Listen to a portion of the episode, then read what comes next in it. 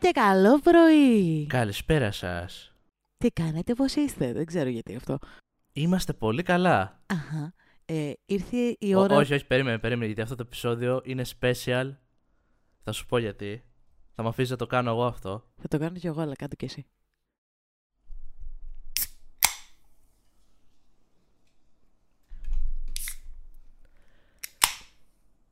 Η έπνευση για αυτά τα επεισόδια, και επειδή ζήτησα για μία φορά στα χρονικά να ανοίξω εγώ...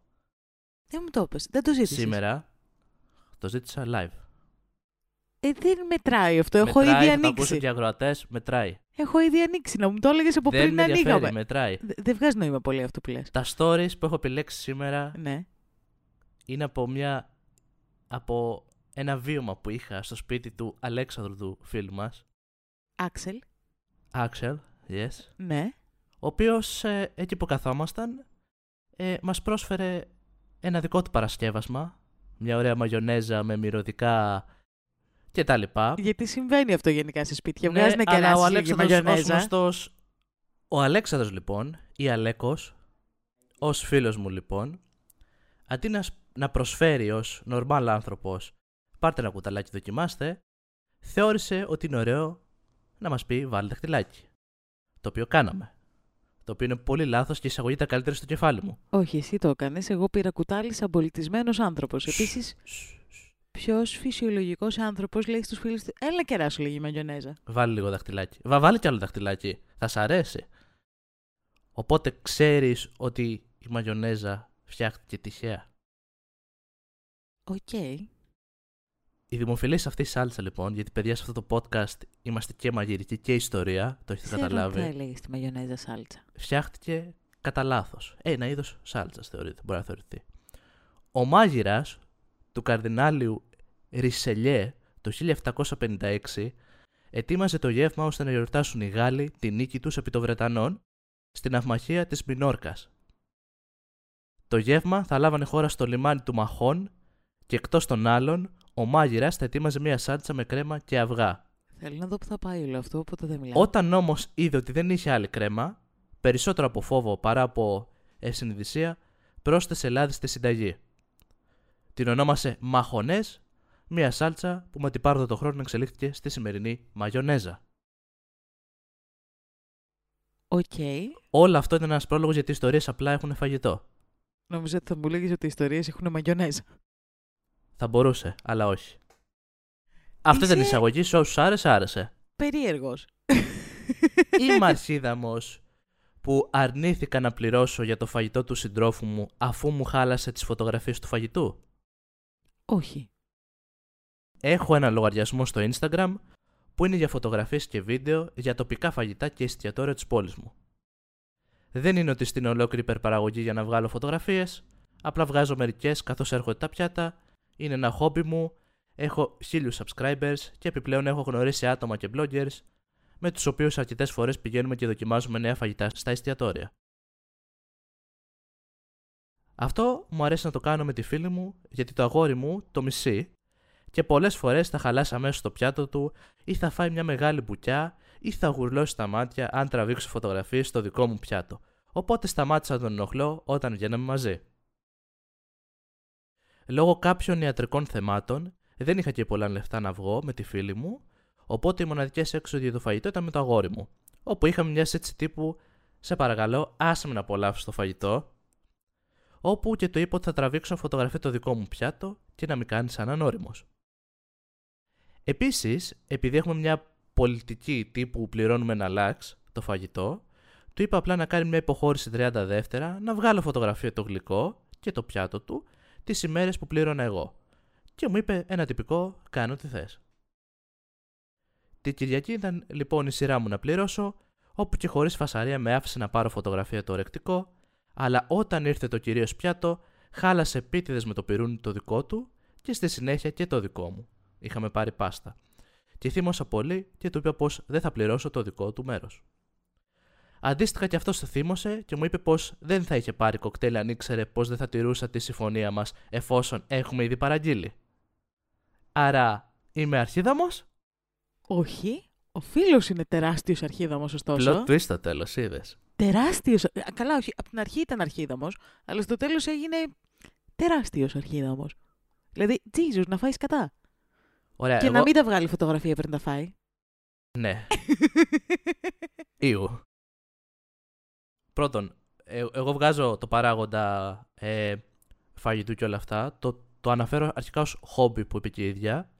Οπότε πρώτα είναι αγένεια του αγοριού ως προς το χόμπι της. Είναι αυτό το χόμπι της, οκ. Okay. Ρε παιδάκι μου. Όσο χαζό και. Όχι, δεν είναι χαζό. Είναι. Δεν είναι χαζό. Είναι χόμπι. Από... Ναι, εσύ μπορεί να το θεωρείς χαζό ή οτιδήποτε. Απλά το σέβεσαι όμως. Μικρό αυτό. Κοινό μπορεί να έχει και κάποιο εισόδημα από αυτό, αλλά και εισόδημα να μην έχει. Έχει μια σελίδα που τη συντηρεί. Δεν είναι ότι απλά θέλω να κάνω στο. Καλά, και, να σου πω κάτι. Και απλά να θέλει να κάνει story με το φαγητό της και με το τραπέζι. 30 δευτερόλεπτα είναι. Δεν θα πάθεις κάτι. Χαλάρωσε λίγο. Ναι, επίσης, αν δεν θες να αγγίξεις το φαγητό, να σου αγγίξουμε άλλο το φαγητό, γιατί, οκ, δεν σ' αρέσει κτλ. Και λογικό, οκ. Επειδή αυτό είναι μια μόδα, το να βγάζουμε φωτογραφία του φαγητό. Ναι. Και εγώ προσωπικά το έχω κάνει, αλλά εγώ το κάνω σε περιπτώσεις που όντως μου αρέσει κάτι πάρα πολύ, είναι κάτι ιδιαίτερο το οποίο δεν έχω ξαναδεί στη ζωή μου. Δεν χρειάζεται να δικαιολογηθείς. Απλά το κάνεις γιατί θέλεις να το κάνεις. Ναι, στο λέω ότι είναι όντως. Εντάξει, είναι μια τάση κι αυτή. Ναι, απλά εννοώ ότι δεν χρειάζεται να δικαιολογήσουμε το ότι θέλουμε να βγάλουμε μια φωτογραφία. It's okay.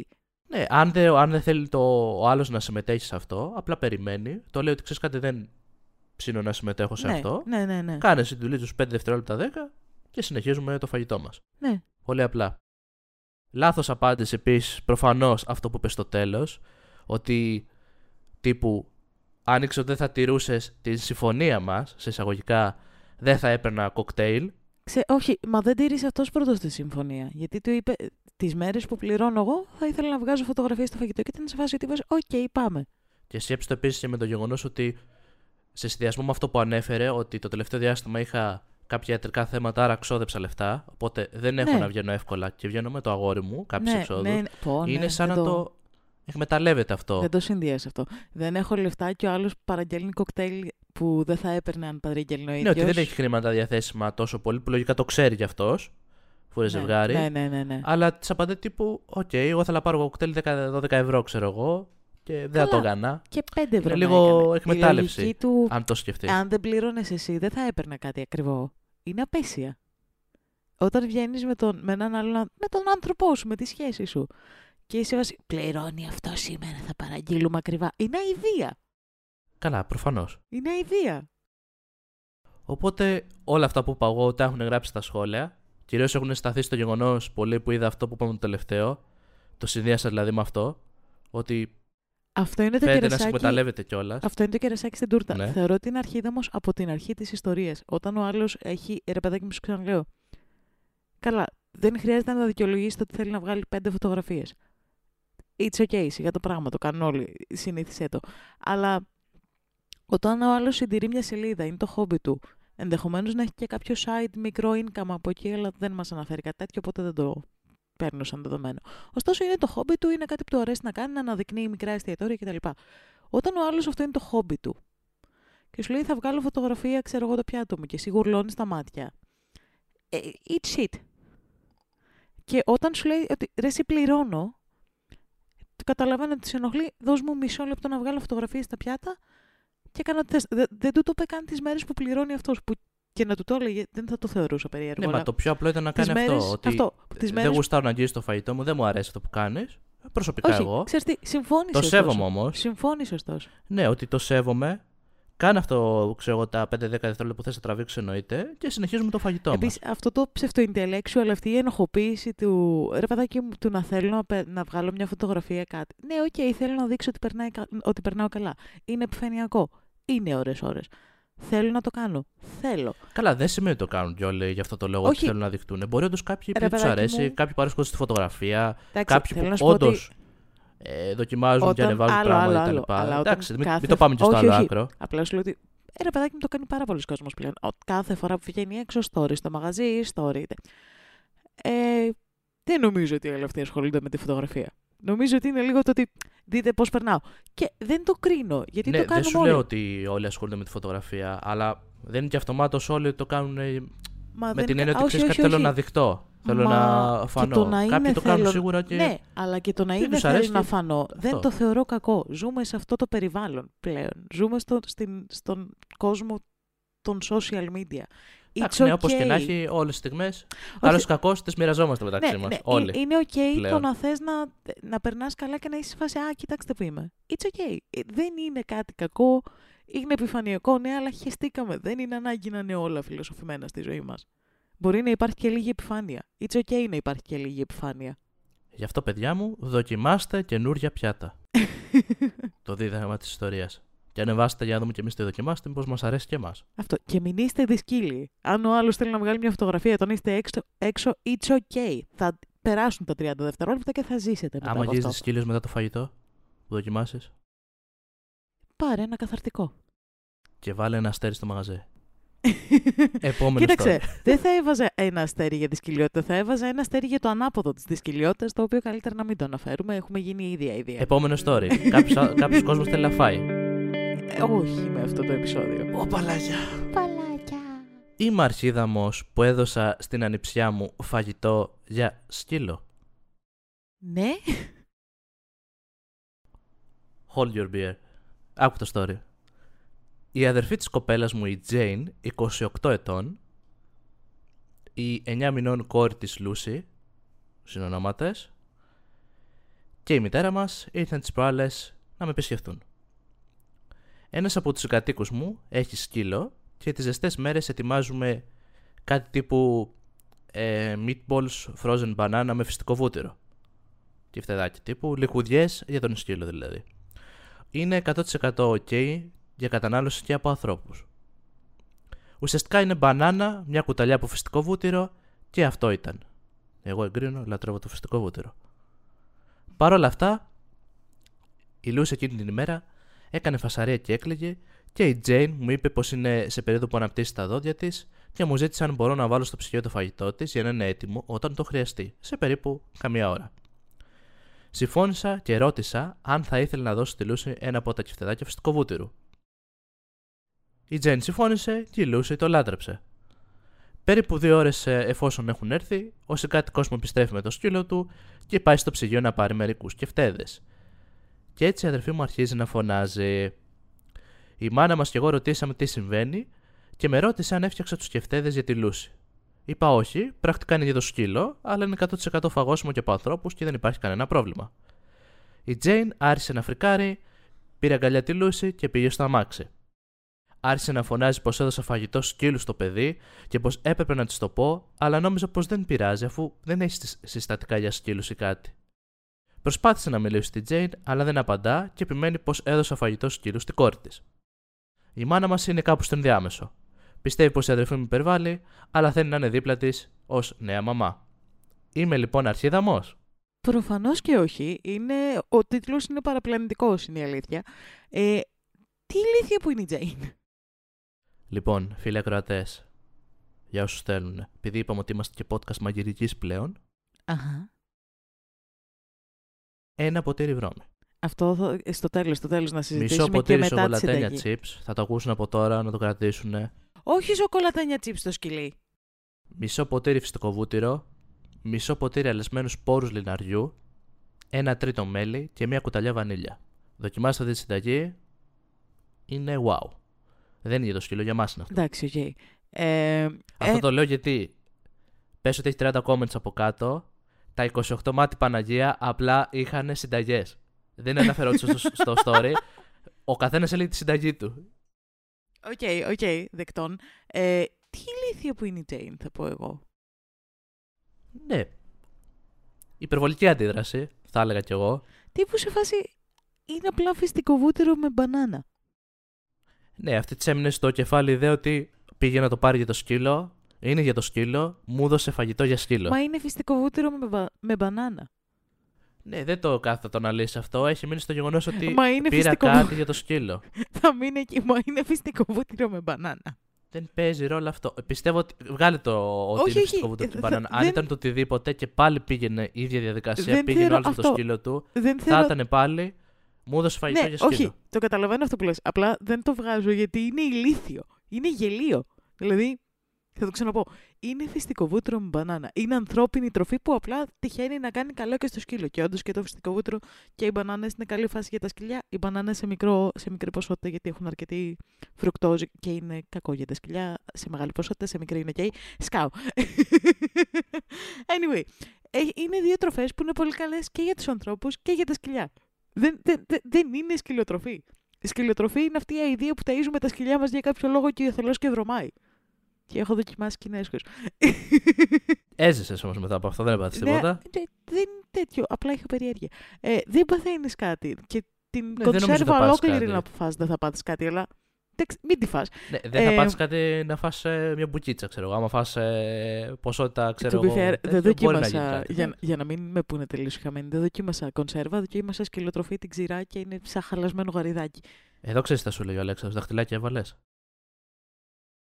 Αλέξανδρε, συγγνώμη γι' αυτό, για το ότι σε έχουμε κάνει χαρακτήρα του podcast πλέον. Anyway. Παρένθεση. Αυτό μας πείραξε τώρα, ότι έχουμε κάνει χαρακτήρα τον Αλέξανδρο. Ξέρω εγώ, είναι σε βιβλίο τα παιδιά που μας ακούνε. Άλλο αυτό. Να διαβάσετε το βιβλίο στο οποίο αναφερόμαστε, ο Τσεχούδος και το Μαδελικό Σιρτάρι. Ορίστε, είναι βιβλία και promotion. Ειδικά για το Σιρτάρι. Αν έχετε και μικρότερα παιδιά στη ζωή σας, αδέρφια, ξαδέρφια, οτιδήποτε, θεωρώ ότι θα τους αρέσει, ένα πολύ όμορφο παραμυθάκι και για μικρούς και για μεγάλους. Έτσι όπως το πήγαινες, μου σε φάση θα πει, ξέρω εγώ, αν έχετε μικρά παιδιά στην οικογένειά σας, θεωρώ ότι θα τους αρέσει το φιστικοβούτυρο. Και το φιστικοβούτυρο. Άρα δοκιμάστε να τους δώσετε ένα μήνυμα. Anyway, έχουμε φύγει τελείως. Το story το ξεχάσαμε, δεν μας νοιάζει. Καλά, δεν μας νοιάζει γιατί είναι ηλίθιο, είναι γελίο. Δεν καταλαβαίνω καθόλου το έδωσες στο παιδί μου σκυλοτροφή. Μπορώ να το καταλάβω λίγο ίσως. Με τη λογική ότι είναι νέα μαμά, μπορεί, δεν ξέρω, το παιδί να μην κοιμάται, να μην περνάει καλά και να είναι περίεργα ψυχολογικά και να το βγάζει όπου να είναι. Θα το ερμηνεύσω έτσι, μόνο έτσι βγάζει νόημα. Δεν νομίζω ότι είναι αυτός ο λόγος. Θεωρώ ότι είναι αυτό που είπα εγώ στην αρχή. Νομίζω ότι όχι. Απλά έμεινε στην ιδέα ότι επειδή πήγε ο άλλος με το σκύλο του, απλά υποσυνείδητα και το κράτησε αυτό και δεν άκουγε τίποτα άλλο ή προσπαθούσε να σκεφτεί κάτι άλλο. Απλά σου ότι ο λόγος που έγινε αυτό θεωρώ ότι δεν είναι αυτό. Δηλαδή, αυτό το ξέσπασμα θεωρώ ότι δεν είναι αυτό. Θεωρώ ότι είναι κάτι άλλο, ότι δυσκολεύεται στη ζωή της η γυναίκα. Γιατί όντως το να έχεις ένα μικρό παιδί είναι παλουκάκι. Θεωρώ ότι ρε παιδάκι μου αυτό, ότι ξέρεις, είναι δύσκολα και ξεσπάει αλλού και κολλάει αλλού. Πώς να σου το πω. Δεν νομίζω ότι νορμάλ άνθρωπος, σε νορμάλ συνθήκες που είναι OK, θα είχε αυτή την αντίδραση. Γιατί δεν βγάζει νόημα αυτή η αντίδραση. Είναι μια πολύ παιδική αντίδραση. Άρα, ποιο είναι το νόημα της ιστορίας. Μην είσαι ηλίθιοι. Όχι. Μην κάνεις παιδί, πάρεις σκυλί. Σωστό. Και μοιραστείτε τα meatballs. Αυτή η ιστορία, αυτή η συζήτηση δεν ήταν ό,τι να είναι. Το πήρα γι' αυτό επειδή όντως είχε λίγο φάση και σου είπα όλα τα σχόλια που είδα από κάτι τι ήθελα να δω και να κάνω κι εγώ διάλογο, ας πούμε, τα σχόλια, να δω τι λένε και τι θέλω να πάρω από αυτό να πω κι εγώ. 9 στα 10 δεν λέγανε για το story, δεν λέγανε Αρχίδαμο. Τη βγάλανε την Αρχίδαμο. Okay. Προφανώς. Αλλά λέγανε. Βγάλανε Αρχίδαμο την αδερφή, όχι την τύπησα. Τέτοιο. Αδερφή. Αλλά ήταν σε φάση ότι αναλύουν ένας τον άλλον συνταγές. Και λέει, κάτσε, εγώ το κάνω έτσι. Εγώ το κάνω αλλιώς. Ναι, αλλά δοκιμάστε αυτό. Νομίζω ότι και το Reddit κατάλαβε ότι ναι, δεν είναι κάτι να συζητήσουμε. Προφανώς και δεν είσαι Αρχίδαμο. Πάμε να πούμε τις συνταγές μας τώρα. Αλλά θα το ξαναπώ, παιδιά, όχι σοκολάτα στα σκυλιά σας. Ούτε στα γατιά σας, αλλά ειδικά στα σκυλιά. Αν έχετε καμιά καλή συνταγή, πείτε μας. Ράψτε από κάτω να ξέρουμε, να δοκιμάσουμε. Το ακούω. Το ακούω, ισχύει. Και για ράψτε τα σκυλιά μας. Και για τα γατιά μας, εγώ έχω γάτα. Και σκύλο έχεις. Δεν θέλω να σε τρομάξω, αλλά έχεις σκύλος. Ο σκύλος που δεν είναι σκύλος είναι ποντίκι. Έχει διαφορά. Ω, παλάκια. Παλάκια. Είμαι Αρχίδαμος που είπα σε μια κοπέλα να μην χαραμίζει φαγητό. Είμαι 21 ετών. Και συνήθως κάθομαι με την ίδια παρέα, τα ίδια άτομα, στη διάρκεια των διαλυμάτων ή του φαγητού, στη καφετέρια του πανεπιστημίου μας. Είναι μια κοπέλα με την οποία έχουμε μιλήσει μερικές φορές, αλλά δεν μας λες και φίλους. Είναι πολύ ήσυχη, αλλά όταν μιλάει φαίνεται normal. Έχω καθίσει απέναντί της ορισμένες φορές και έχω παρατηρήσει τον τρόπο που τρώει, καθώς μου φαίνεται περίεργος. Τρώει σχεδόν το μισό από αυτό, κρατήστε το στο νου πως το φαγητό ετοιμάζεται από την καφετέρια. Και διαλέγεις εσύ τη μερίδα που θες. Οπότε τρώει το μισό από το φαγητό που της δίνεται ή και λιγότερο, και μερικές φορές παίζει με το πιρούνι της ενώ έχει τελειώσει. Δεν είπα τίποτα για αρκετό διάστημα, αλλά μερικές εβδομάδες πριν τη ρώτησα γιατί το κάνει αυτό, όπου μου απάντησε λίγο ντροπιασμένη πως νόμιζε πως πεινούσε περισσότερο, γέλασε και το άφησε να περάσει. Της είπα όμως πως θα έπρεπε να είχε μάθει τόσο καιρό. Δεν μου απάντησε ξεκάθαρα, δεν θυμάμαι ακριβώς, αλλά δεν ήταν ξεκάθαρη εξήγηση και έφυγε γρήγορα. Δεν εμφανίζεται πλέον τόσο συχνά, αλλά όταν το κάνει, τώρα με αυτόν τον τρόπο, ώσπου δεν μπορούσα να κρατηθώ άλλο. Τη ρώτησα άλλη μια φορά για το ζήτημα και της είπα επίσης αν οι γονείς της την έμαθαν να μην παίζει με το φαγητό της. Ήταν μια ειλικρινής ερώτηση. Μερικοί άνθρωποι γεννιούνται σε σπίτι που οι τρόποι δεν είναι σημαντικοί, αλλά είναι για μερικούς άλλους. Μου θύμωσε και μου είπε να σταματήσω να σχολιάζω και να κρίνω τον τρόπο που τρώει και ότι δεν ήταν δουλειά μου. Της είπα πως ήταν εφόσον κάθεται στο τραπέζι μας και προφανώς χαραμίζει φαγητό. Μου είπε να πάω να γαμηθώ, έφυγε και πέταξε το υπόλοιπο φαγητό της. Ένας από την παρέα μου είπε να σταματήσω να την ενοχλώ και πως πιθανόν η κοπέλα να είχε κάποια θέματα με το φαγητό και γενικώς φαινόταν πως περνούσε μια περίεργη φάση. Προφανώς και έχει θέματα με το φαγητό. Ηρωνική συνεχίζει, φίλη μας, όπως βλέπεις. Δεν έχει εμφανιστεί έκτοτε και μάλλον αγοράζει το φαγητό της πλέον, κάτι που ίσως τη μάθει να μην το χαραμίζει. Ο φίλος μου εξακολουθεί να μου λέει να τη ζητήσω συγγνώμη, αλλά αυτή θα έπρεπε να μου ζητήσει για τον τρόπο που σπαταλά φαγητό και επίσης μου είπε άντε γαμίσου, κάτι που είναι χειρότερο από ό,τι της έχω πει εγώ. Κρατήστε το ότι νοιάζομαι πολύ για το φαγητό και το περιβάλλον. Είμαι λοιπόν η αρχίδαμος, έχει κάνει και edit. Τράβα πέθανε. Έχω συγχυστεί πάρα πολύ, δεν μισώ να ηρεμήσω. Τράβα πέθανε, δεν ξέρω αν το είπα. Εγώ προειδοποίησα θα σε νευριάσω αυτό το story. Καταλαβαίνω απόλυτα το μη σπαταλάς φαγητό και το καταλαβαίνω απόλυτα σαν τέτοιο, γιατί όντως πετάμε πάρα πολύ φαγητό σαν ανθρωπότητα. Αλλά όχι, δεν έχεις κανένα δικαίωμα να σχολιάζεις το πώς τρώει κάποιος, το τι βάζει στο πιάτο του. Μπορεί όντως να έχει την εντύπωση ότι πεινάει παραπάνω και να ντρέπεται να πάει να ζητήσει δεύτερο πιάτο, οπότε λέει θα βάλω όσο περισσότερο θεωρώ ότι θα φάω. Οκ, αν δεν το φάει, δεν θα το φάει. Αυτό το φαγητό του σχολείου έτσι κι αλλιώς, αν δεν φαγωθεί, δεν θέλω να στρομάξω, πετιέται στο τέλος. Ωραία, θα στο πάρω αλλιώς. Είναι αρχίδαμος, το ξεκινάμε αυτό. Ξεκάθαρο, 100% από το Reddit, 100% από εμάς. Δεν νομίζω ότι δεν μπορείς να μην της πεις αρχίδαμος για τη συμπεριφορά της αυτή. Επίσης. Να πω κάτι και. Ναι, συγγνώμη. Το χάνει εντελώς, ας το πούμε, στην εξής πρόταση. Κάποιοι άνθρωποι μεγάλωσαν σε σπίτι που οι τρόποι δεν τους ενδιαφέρουν. Ενώ όλο αυτό που έχεις πει και ο τρόπος που γράφεις την ιστορία και λες την άποψή σου είναι παντελώς αγενής. Και μόνο η ατάκα. Δεν έχεις εσύ τους τρόπους. Κάποιοι άνθρωποι, κάποιοι πλεμπαίοι μεγάλωσαν κάπου που δεν τους νοιάζουν οι τρόποι. Είσαι πλέμπα εσύ η ίδια. Και στο συνδυάζω και με το άλλο που είπε. Δεν μιλάει πολύ, αλλά όταν μιλάει είναι normal. Ναι, πάλι όλο λάθος αυτό. Από εκεί. Τι εννοείς normal, τι ορίζεις εσύ normal και γιατί πρέπει να, αυτό που είπες μετά εσύ, να σχολιάσεις και να κρίνεις τον τρόπο με τον οποίο τρώει ο άλλος. Γενικά, ρε παιδάκι μου, και αυτό που είπε ο φίλος της, ότι ρε εσύ μπορεί να έχει κάποια διαταραχή, μπορεί να έχει κάποια θεματάκια με το φαγητό. Δεν σχολιάζουμε το πώς τρώει ένας άνθρωπος σε δημόσιο χώρο. Δεν σχολιάζουμε το πώς τρώει ένας άνθρωπος γενικά. Εκτός, ρε παιδάκι μου, δεν ξέρω. Αν είσαι στο ίδιο τραπέζι και μασάει με ανοιχτό το στόμα, μπορείς να του πεις ένα ρε. Κλείσε το στόμα. Αυτό. Μέχρι εκεί. Οτιδήποτε άλλο, το τι βάζεις στο πιάτο του, το πώς τρώει, το αν παίζει με το φαγητό του, δεν σε αφορά. Είναι δικό του θέμα. Να σου πω όμως κάτι πάνω σε αυτό που λες. Δίκιο. Και επίσης, μήπως είναι και λόγος αυτός που η κοπέλα σταματά γενικότερα να έρχεται και να μην επικοινωνεί. Καλά. Άμα είσαι έναν άνθρωπο ο οποίος ή μια παρέα ατόμων που κάθεσαι μαζί του, γιατί είναι μια καφετέρια πανεπιστημίου κτλ. Και σχολιάζουν και αρχίζουν και σχολιάζουν καθημερινό στο ένα το άλλο. Αυτό ενδέχεται, άμα είσαι και κάποια θέματα και εσύ προσωπικά οτιδήποτε, να σου δημιουργεί ένα έξτρα άγχος, μια ανασφάλεια, το ένα το άλλο, να αρχίσει να ρωτήσει πράγματα. Οπότε προφανώς και θα επιλέξεις μετά την εύκολη εισαγωγικά οδό του να μην επικοινωνώ, πάω, τρώω, φεύγω. Προφανώς. Δεν θα ξαναεμφανιζόμουν κι εγώ στην καφετέρια αν κάποιος μου συμπεριφερόταν έτσι. Και δεν θα έπρεπε, γιατί αυτός που πρέπει να εξαφανιστεί είναι αυτός που κάνει το θέμα. Αλλά κι εγώ, άμα κάποιος μου έλεγε πώς τρως έτσι, γιατί τρως τόσο πολύ, γιατί βάζεις τόσο πολύ στο πιάτο, δεν θα ξαναεμφανιζόμουν. Και η ξεφτύλα στο τέλος, το τώρα μπορεί να εκτιμάει το φαγητό της περισσότερο επειδή το πληρώνει. Τράβα πέθανε. Αν είστε πανεπιστήμιο, το πληρώνει ήδη το φαγητό της με τα δίδακτρά της. Γιατί το γράφουν όλα αυτά από κάτω, όλα αυτά που λέμε, επικεντρώνονται στο γεγονός ότι δεν ξέρεις τι έχει αυτό το άτομο, γιατί τρώει έτσι, μπορεί να έχει το οτιδήποτε, κάποια πάθηση, να είναι απλά. Να είναι απλά αυτό που έτσι τρώει ο συγκεκριμένος άνθρωπος. Δεν το κρίνουμε, οκ. Okay. Και με βάση από όλα αυτά μετά έγραψε ένα edit η ίδια. Θα σου διαβάσω το edit. Πρόσεξε όμως πώς το λέει πάλι. Λέει, εντάξει, είμαι η αρχίδα μου στην ιστορία. Συγγνώμη που δεν σπούδασα να είμαι ειδική διατροφολόγος και σε παθήσεις που αφορούν το φαγητό. Θα διαβάσω παραπάνω και θα τη ζητήσω συγγνώμη όταν τη ξαναδώ. Θα πρέπει να ακολουθήσετε τις ίδιες σας τις συμβουλές. Αν οι άνθρωποι ειλικρινά δεν γνωρίζουν κάτι, θα πρέπει να τους το πείτε όμορφα και ωραία. Οπότε κατάλαβα θα πρέπει να τους το πω με πιο όμορφο τρόπο, να μην πετάει φαγητό και όχι να σχολιάσω τον τρόπο με τον οποίο τρώει.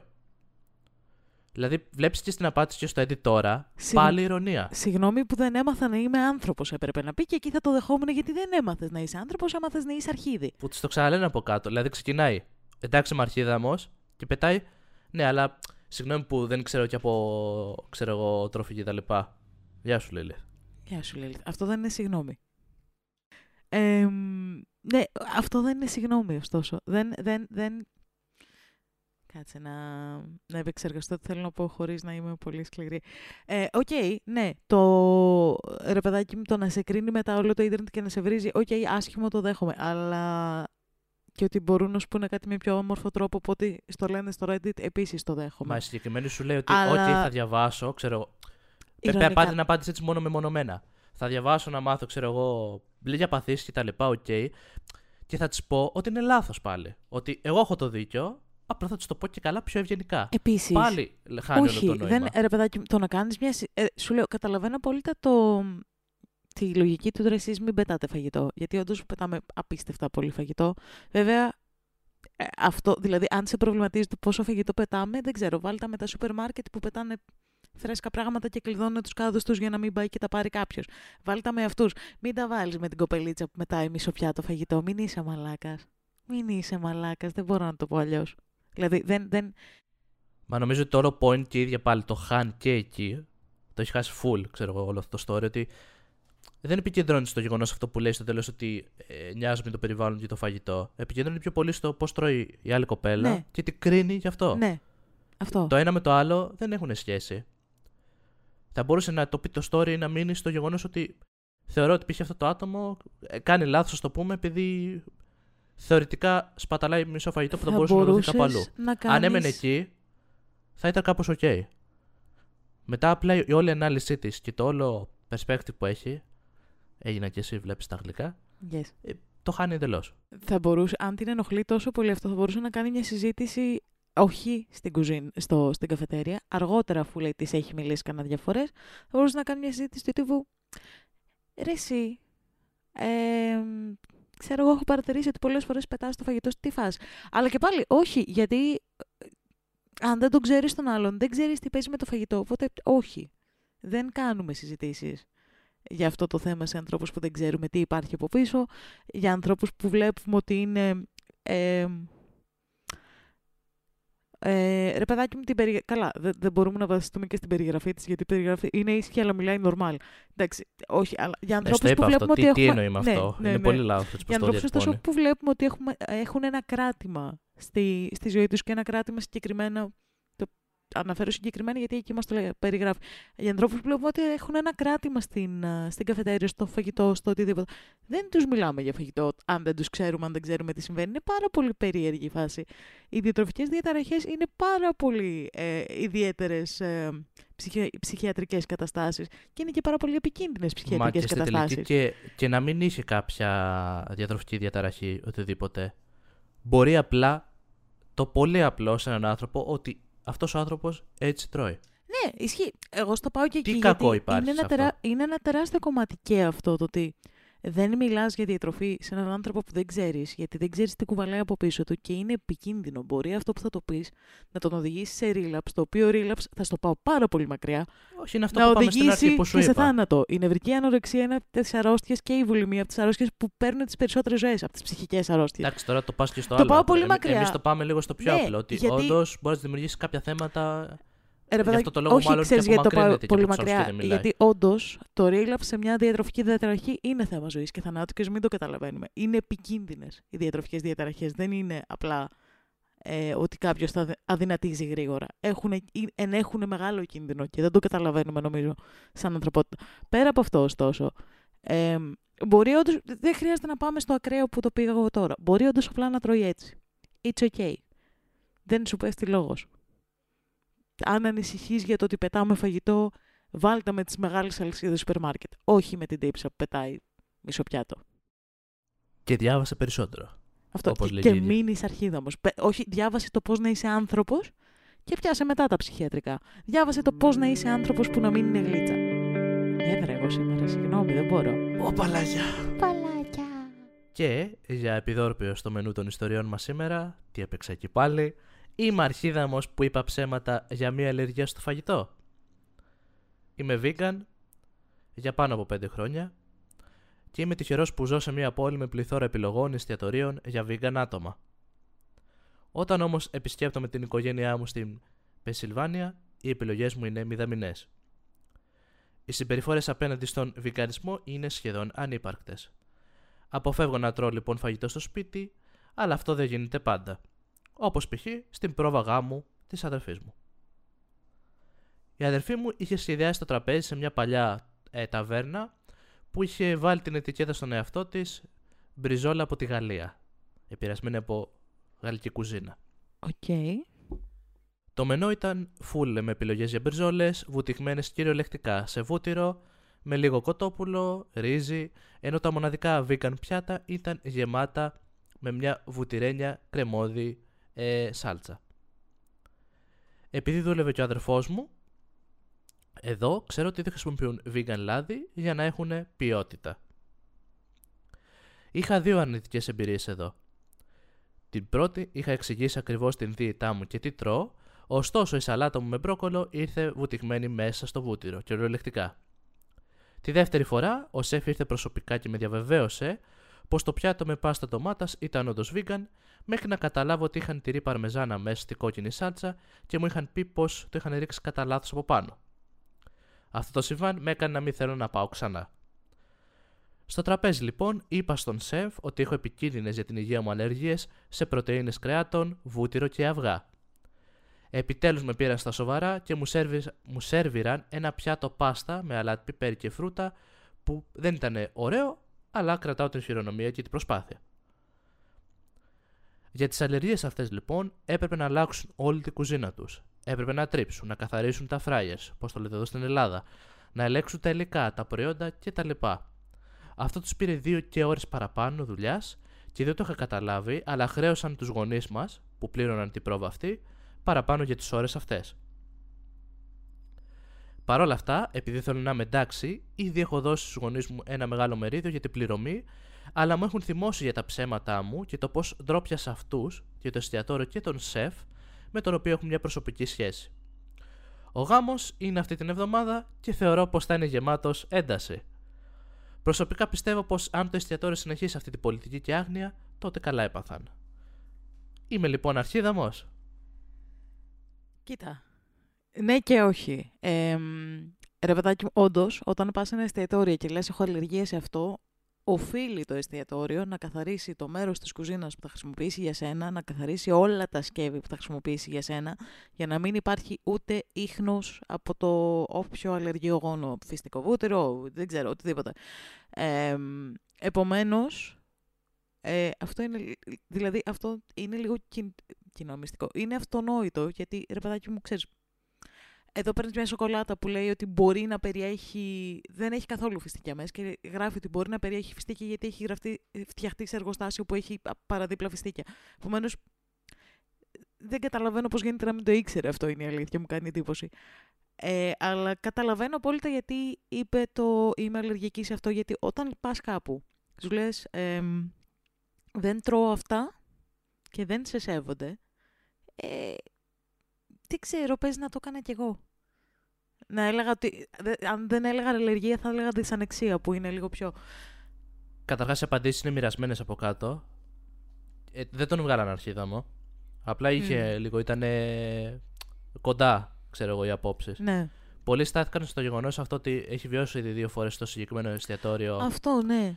Λάθος συμπεριφορά. Και επίσης μετά οι άλλοι από κάτω ανέλησαν περιπτώσεις οι ίδιοι που όντως έχουν αλλεργία και που όντως τα μαγαζιά στα οποία πήγανε δεν τους σεβάστηκαν με το...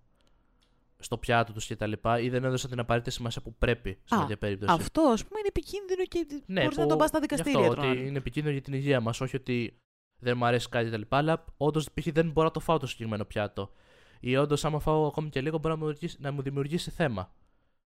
Και πλέον νομίζω ζούμε και σε μια εποχή που επειδή έχει αναπτυχθεί αυτή και ο βιγκανισμός. Δηλαδή υπάρχει παντού πλέον, έχεις πληθώρα επιλογών. Τώρα πλέον ελαχίστων εξαιρέσεων που όντως κάποιες περιοχές όντως δεν έχουν. Δεν είναι τόσο μοιημένες, ας το πούμε. Ναι, στο αλλά να σου πω κάτι. Αν πας σε ένα εστιατόριο. Και σε. Πώς να σου το πω. Οριακά και σε ψισταριά, αν πας. Και απλά νομίζω ότι σωστές επιχειρήσεις, εισαγωγικά το σωστές. Νομίζω ότι πλέον προβλέπουν και αυτό. Δηλαδή... Ότι μπορεί να έχω και κάποιο άτομο που να έχει θέμα, άρα πρέπει να είμαι προετοιμασμένο. Πώς να σου το πω. Εντάξει, ναι, okay, πες το εστιατόριο δεν ειδικεύεται σε αυτή την κουζίνα. Πες ότι κάποιος δικός μας άνθρωπος κάνει γάμο σε ψισταριά και έχουμε στην παρέα άτομα που δεν τρώει κρέας. Μπορεί να πάρει έστω μια σαλάτα και να πει μη βάλετε φέτα μέσα. Αν είναι vegan. Δηλαδή, ένα εστιατόριο που του λες θέλω σαλάτα, δεν θέλω ζωικά προϊόντα μέσα, θέλω μια απλή καινή σαλάτα και στη φέρνει με παρμεζάνα. Λίγο να φάεις κατά. Και μετά έχεις τα άλλα άτομα, τα οποία αυτό το είδα πολύ στα σχόλια, που συμφωνώ κάπως με τη λογική, με την έννοια ότι ok, όλα αυτά έχεις βιώσει το ένα το άλλο, αλλά και εσύ μην χρησιμοποιείς την έννοια της αλλεργίας και ότι είναι επικίνδυνη για την υγεία σου, ότι μπορείς να πεθάνεις, για να καταφέρεις τους σκοπούς σου. Ξέρεις τι... Καταλαβαίνω πώς πάνε να το πούνε. Γι' αυτό σου λέω και ναι και όχι. Ρε παιδάκι μου, είναι λίγο αρχιδιάρικο να βάζεις τον άλλον στη διαδικασία αυτή, γιατί όντως για την αλλεργία το εστιατόριο οφείλει να καθαρίσει τα πάντα. Επομένως, είναι λίγο αρχιδιάρικο αυτό, αλλά από την άλλη είναι αρχιδιάρικο και το εστιατόριο αυτό καθ' αυτό που δεν σέβεται τον άλλον που του λέει «Φέρε μου σαλάτα χωρίς βούτυρο και χωρίς παρμεζάνα». Δηλαδή, δεν μπορώ να το πω αλλιώς. Είναι σαν να πας να παραγγείλεις μια χωριάτικη χωρίς φέτα και να στη φέρουν με φέτα με το έτσι θέλω. Και νομίζω τον σώζει το γεγονός ότι πλήρωσε... είπε το... Ναι, αυτό. Ότι είπε... Έκανε αυτή την ενέργεια τέλος πάντων και είπε ότι τα ψέματα που είπε. Άρα σου λέει μετά, okay, επειδή εγώ θέλω να με εντάξει, εννοείται πως πλήρωσα και μεγάλο μερίδιο για τις έξτρα εργασίες που χρειάστηκαν και το κατανοώ, λέει, ότι χρειάστηκαν κάτι παραπάνω. Επίσης, είπε σε κάποια φάση μέσα στο story ότι δουλεύει και ο αδερφός της σε αυτό το εστιατόριο, δεν το είπε. Δούλευε, ναι. Ωραία. Και της είχε αναφέρει για πιάτα λίγο και πώς είναι η κατάσταση, οπότε ο αδερφός του είχε αναφέρει. Δουλεύει ή δούλευε. Δούλευε. Okay. Και πάλι, ωστόσο. Ρε παιδάκι μου, πώς να σου το πω. Κάνεις ένα γάμο. Και έχεις τους καλεσμένους. Βασικά, για να είναι στο rehearsal dinner, φαντάζομαι δεν είναι απλά καλεσμένος. Είναι μέρος του γάμου, είναι μέρος του entourage του γάμου. Πώς το λέμε αυτό στα ελληνικά, δεν ξέρω. Είναι μέρος των παρατρεχάμενων του γάμου, τέλος πάντων. Ναι, όλη η προετοιμασία αυτή τέλος πάντων είναι πρόβα. Ρε παιδάκι μου, πώς να σου το πω. Αν παντρευόμουν και ο αδερφός μου δεν έτρωγε κρέας, δεν έτρωγε κάτι συγκεκριμένο, θα φρόντιζα στο μενού να υπάρχει ένα πιάτο για τον αδερφό μου. Ή για οποιονδήποτε δικό μου άνθρωπο έχει θέμα με κάποιο διατροφικό προϊόν. Γενικά θα είχα, εγώ προσωπικά δηλαδή, θα είχα μια εικόνα λίγο των καλεσμένων, μήπως υπάρχει κάποιος ο οποίος έχει κάποιο θέμα φαγητού το ένα τ' άλλο, είτε θέλει να φάει κάποιο συγκεκριμένο πιάτο είναι vegan, ή όντως έχει κάποια αλλαγή κτλ. Και ανάλογα θα προσάρμοζα λίγο το μενού για να έχει και αυτό το άτομο επιλογές. Δεν ξέρω αν μπορείς να το κάνεις αυτό για όλους τους καλεσμένους, γιατί αν είναι μεγάλος ο γάμος είναι δύσκολο. Προφανώς λέω για ένα γάμο ο οποίος είναι λίγα άτομα, είναι κλειστό κύκλο. Δεν μιλάμε για τώρα 500.000 άτομα, προφανώς. Απλά εκεί νομίζω δίνεις, και sorry που σε διακόπτω, άμα έχει τόσο πολλά άτομα, δίνεις μια επιλογή για όλους, δηλαδή να έχει μια μεγάλη γκάμα. Ναι, αλλά πέρα από αυτό, ρε παιδάκι μου, εδώ μιλάμε και για... Ξέρεις, παντρεύει η αδερφή της από ό,τι θυμάμαι στο story. Μιλάμε λοιπόν ότι παντρεύεσαι, έχεις την αδερφή σου, τον αδερφό σου στο γάμο, στους παρατρεχάμενους τους γάμους, δεν ξέρω, σε αυτά τα... Τέλος πάντων, στους παρατρεχάμενους του γάμου. Και δεν σκέφτεσαι ότι ρε εσύ, αυτός ο άνθρωπος έχει αυτή την διατροφική... Έχει κάνει αυτές τις διατροφικές επιλογές. Συμφωνώ, δεν συμφωνώ, δεν έχει σημασία. Δεν μας αφορά αυτό το κομμάτι. Δεν πρέπει να φροντίσω να μπορεί να φάει. Έστω μια απλή σαλάτα, ρε πούστη μου. Δεν σου λέω ότι πρέπει οπωσδήποτε όλο σου το μενού. Βασικά, να σου πω κάτι, όχι. Πρέπει οπωσδήποτε όλο σου το μενού να έχει και vegan επιλογές. Για μένα, από τη στιγμή που ένας από τους ανθρώπους στους παρατρεχόμενους σου είναι vegan, πρέπει να μπορείς να το τρέχεις. Αυτό που σου πω, ότι βάζεις την επιλογή για vegan. Πες, δεν θέλεις να μπεις σε αυτή τη διαδικασία, έστω να υπάρχει μια σαλάτα. Δηλαδή, Jesus fucking Christ. Γενικά, βασικά, θεωρώ ότι πλέον όλα τα μεγάλα event πρέπει να έχουν και vegan επιλογές. Οριακά το θεωρώ λίγο υποχρεωτικό. Γιατί υπάρχουν πάρα πολλά άτομα που κάνουν αυτή τη διατροφική επιλογή και άμα τους θες καλεσμένους στο γάμο σου, πρέπει να μπορείς να τους κάνεις accommodate. Δεν μπορεί ο άλλος να έρθει και να κοιτάει τους άλλους να τρώνε. Θεωρώ αυτό που σου είπα, ότι στη σημερινή εποχή, επειδή αυξάνεται αυτό ο βιγκανισμός κτλ., ότι όντως αρχίζουν να υπάρχουν πληθώρα επιλογών σε εστιατόρια και σε μεγάλα μαγαζιά. Βέβαια, σίγουρα υπάρχουν και περιοχές που ακόμη δεν το έχουν αυτό, προφανώς. Καιρός να το αποκτήσουν. Δηλαδή, θυμάμαι κι εγώ εμπειρία στην Βιέννη, όντως δεν βρίσκαμε εύκολα. Ναι, για vegan. Είχε μόνο τα κλασικά για κρέατα, πίτσες κτλ. Δεν είχε τόσο μαγαζιά εύκολα προσβάσιμα που να έχει και vegan μέσα. Ναι. Τώρα σου λέω Βιέννη σε σύγκριση με Ελλάδα π.χ. Ναι. Σου λέω μια σύγκριση τώρα σε αυτό. Ναι, γενικά ρε παιδάκι μου. Εντάξει, ένα μαγαζί να μην ειδικεύεται η κουζίνα του σε αυτό το κομμάτι, οκ. Είναι αυτό το μαγαζί. Απλά ειδικά όταν ένας από τους δικούς σου ανθρώπους στο γάμο ανήκει σε αυτήν την. Σε αυτή την κατηγορία ανθρώπων, τέλος πάντων. Στην κατηγορία ανθρώπων που έχουν κάνει αυτή την επιλογή του να μην τρώνε κρέας. Θεωρώ ότι, ξέρεις, αν τον θέλεις στους άμεσα ενασχολούμενους με το γάμο, πρέπει να φροντίσεις να μπορεί να φάει. Και πέρα από αυτό, όντως θεωρώ ότι πλέον οι μεγάλοι γάμοι, τα μεγάλα event, πρέπει να έχουν και vegan επιλογές και vegetarian επιλογές. Γιατί σε ένα ρε παιδάκι μου σε γάμους, ας πούμε, καλείς 300 άτομα. Ναι, δεν μπορείς να ασχοληθείς με το τι τρώνε και τα 300 άτομα. Γι' αυτό οφείλεις να έχεις επιλογές. Δεν σου λέω να έχεις 45 πιάτα.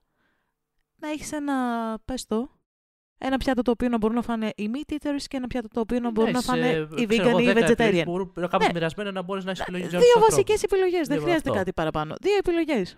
Για να μπορεί και ο άλλος να το ρυθμίσει όπως θέλει. Δεν είναι κάτι περίπλοκο και δεν είναι και κάτι, δηλαδή το θεωρώ λίγο αυτονόητο πλέον, αν θες να κάνεις ένα τόσο μεγάλο event. Αυτά, παιδιά μου. Αυτά. Είδα ωραίες ιστορίες για φαγητό, ελπίζουμε να σας άνοιξε η όρεξη. Εμείς μετά απλά θα φάμε πατατάκι και θα δούμε καμιά σειρά. Αυτά από εμάς, οι ιστορίες μας ήταν ορεκτικές σήμερα, δεν νομίζω ότι υπάρχει αυτή η λέξη, δεν υπάρχει αυτή η λέξη. Ήταν ένα ορεκτικό, μπορείς να πεις. Ψάξτε μα, θέλετε άλλες ιστορίες με φαγητό στο Google. Ελπίζουμε να σας ανοίξαμε την όρεξη. Ξεκινάει με δαχτυλάκι. Έχει ανοίξει η όρεξη. Δεν ξέρω πώς θα κλείσει αυτό. Συγγνώμη, μαμά. Θα το πω εγώ αυτό πάλι. Πάντα σε κάθε επεισόδιο, γιατί με ακούει η μανούλα μου. Και επειδή έκανα την αρχή σήμερα διαφορετικά. Έχεις και ιστορία και για κλείσιμο. Έχεις story και έχεις fun fact και για κλείσιμο. Όχι, θέλω να πω Ed, in case we don't see ya. Good afternoon. Good evening. And good night. Αλλά πριν good night, κάντε κάνα like, κάνα σχόλιο και όλα τα συναφή. Τα λέμε σε κάθε επεισόδιο, θα τα λέμε συνέχεια. Πρέπει να το έχουμε πει από πριν αυτό, το καταλαβαίνεις έτσι. Δεν πειράζει, κάντε τα τώρα εσείς. Βρείτε μας στο Instagram. Έχουμε κάνει και ένα γκρουπάκι στο Facebook που ανεβάζουμε απλά τις ιστορίες και τα νέα του podcast. Uh-huh. Και υπάρχει και αντίστοιχη συνομιλία. Όποιος θέλει να σχολιάσει, να μπει να γράψει τίποτα πέρα από μένα που γράφω τα πρωινά. Καλημέρα σας, πάρτε το story. Είσαι ένας καλημεροκαφές πλέον. Ναι, δηλαδή θα συνηθίσουν πλέον και κάποια στιγμή δεν θα γράψει κάτι το πρωί και θα λένε κάτι έπαθα. Είσαι από αυτές τις εικόνες που ανεβάζουν οι boomers και είναι σε φάση καλημέρα, όμορφη Τετάρτη. Σε λίγο θα κυκλοφορεί με τη φάτσα μου την κούπα της φιλοδοξίας. Καλημέρα να έχετε, παιδιά μου. Μια όμορφη εβδομάδα. Κάπως έτσι. Σάπιο. Anyway, νομίζω ότι πρέπει να ξαναπάμε το κλείσιμο μετά από αυτό το show. Κλείστο έτσι, είναι τέλειο. Οκ. So, bye!